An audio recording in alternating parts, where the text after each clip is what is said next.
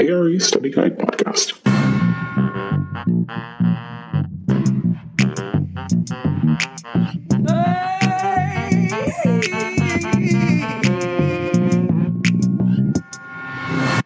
Hello, everyone. Welcome to the ARE Study Guide podcast. In this episode, we are going to look at how to assess which are the right projects for us to take on. And this could be either as an individual, just starting our own practice, or if you work for a larger practice. Either way, how do you figure out which are the right projects to take on? No, you do not want to take every project. And that might seem so hard to believe as a new professional, right? And I mean, maybe when you're just starting out, that could be your strategic plan because you need to make enough money to stay afloat. So maybe you do take on every project. But as soon as you have enough profit to stay afloat and you're not going to be in financial despair, I guess, if uh, you don't take on a project. As soon as financially you have enough comfort, or if there's enough project opportunities, say you're actively going after projects and you have several to choose from, how do you choose which ones you should pursue? This is really important. So, in this episode, we are going to talk about two aspects to this. So, in section three, which is 22 to 28% of the practice management exam, in the ARE handbook, it says in this section you will need to look at projects in the context of their impact on the overall running of a practice.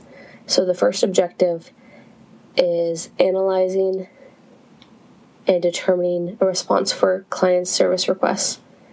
And it says one of the most important things you will need to do as an architect is assess the scope of services needed, completeness of requests, public interest conflicts, and fee proposals based on client requests prior to finalizing a contract with the client. So we're going to look at that and then we are going to look at objective 3.3 which is assessing the benefits and risks of a potential project. And it says you must be able to evaluate projects and assess their value, liability, risk, opportunity, and anticipated benefit to the practice as a whole. And I think that's a really important thing to look at. So it's um, this episode is two parts based on the two objectives. So assessing a client's request and then assessing the potential project and the benefits and risks of taking that project on. The objective 3.2 in this section is the types of contracts and project delivery methods, and those topics have been covered previously in the construction and evaluation episodes for practice management. Review everything that's in the construction and evaluation episodes because that is all also covered in the objectives of the practice management exam. So there's a lot of overlap there. So just make sure you check out those episodes. If you happen to get the study guide that I created for practice management, it covers everything. You don't have to worry about going back to look at the construction and evaluation if you haven't taken that test yet you can just focus on the study guide because I cover all of that information in that as well. Alright, so sorry. Sorry to jump all over the place, but for this episode and also how I've structured it in the study guide, I've kind of blended objective 3.1 and 3.3. So we're going to talk about assessing the client's request as well as the project kind of at the same time. Because in reality, if a client approaches you with a request, your first step is actually going to be analyzing that project, right? So you're analyzing the project while also analyzing the specific needs of the client. When you're assessing if your firm should take on a potential project, here are some considerations. You need to look at what are the resources that this project is going to require. Resources of time and labor and skill set And will your firm have those resources available when they're going to be needed for the project? So you might have someone that specializes in that project type. But is that staff member going to be available to work on the project during the stages that they'll be needed? So maybe um, if it's really like technical stuff, maybe that comes more in during design development and construction documents. And so looking at the schedule for this potential project, is that person going to be available?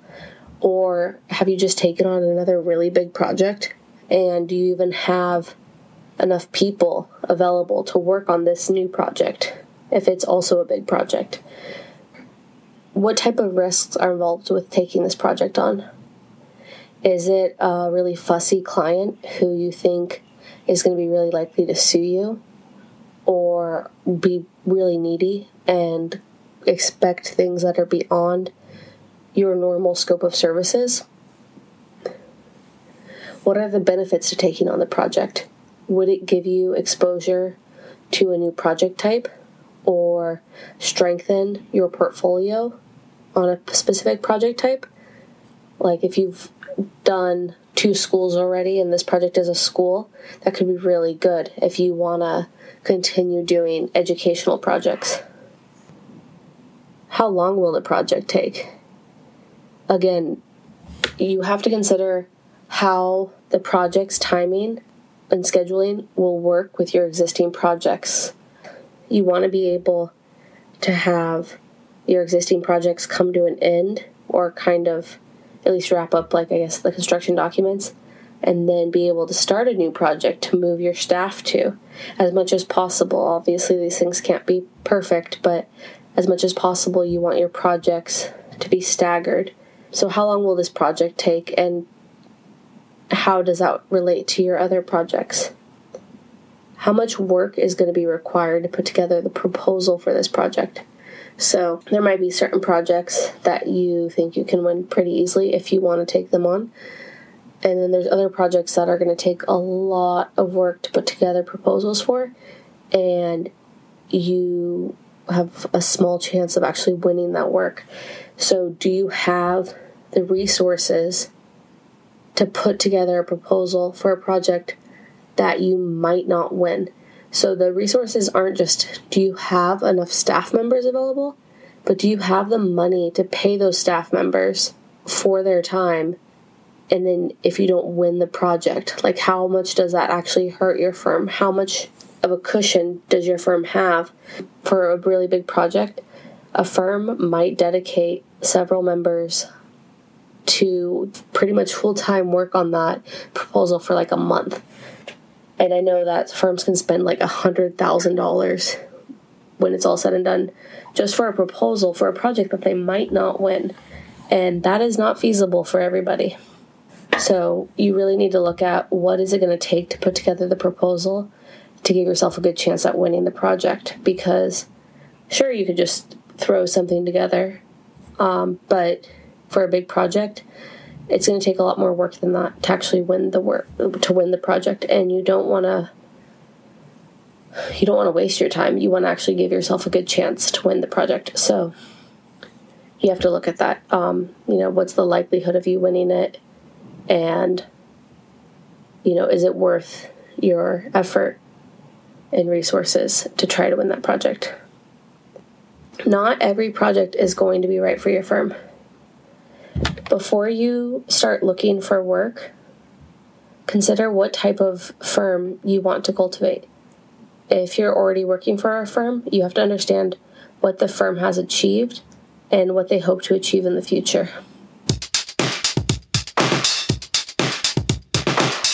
A request for proposal, also called an RFP, is issued by a potential client directly to an architect, or it might be published publicly allowing proposals from any qualified architecture firm. To respond to an RFP, an architecture firm will develop their statement of qualifications and work experience. For smaller projects, the client might just request a proposal from an architect without creating a formal RFP. RFPs will need to be reviewed thoroughly to understand what the project's goals are and the scope of services requested. Creating a proposal is a lot of work. So before you respond to an RFP, the firm needs to evaluate their chance of winning the job, the benefits of taking the job, the potential profit, potential risks, if the project aligns with the firm's goals and vision. Proposals will usually include an overview of the firm, basically why your firm is awesome, a description of the project team, saying who's going to work on the project and what their roles will be, a description of the firm's project management process, a list of the projects that the firm is currently working on so that the client will understand the, the firm's current workload, and a portfolio of past projects, the firm's claim history, which are any lawsuits or claims that have been against the architect from previous projects, and a list of references. So, I think that's a good overview of things to look for when assessing a project. I know that's a short episode, but I think that really sums it up. Of course, you could probably dive deeper into some strategic planning stuff, but again, we're just looking at broad concepts with the AREs. Try to try to fight the temptation to get too too detailed for studying for these exams. I know that I really struggled with that myself and it just stressed me out and it wasn't necessary. So, yeah, so I think that is a good overview of assessing the projects to take on. Again, if this is going to be for your own firm or you're helping your larger firm to win work, that is how you need to think of these things. Until next time, bye.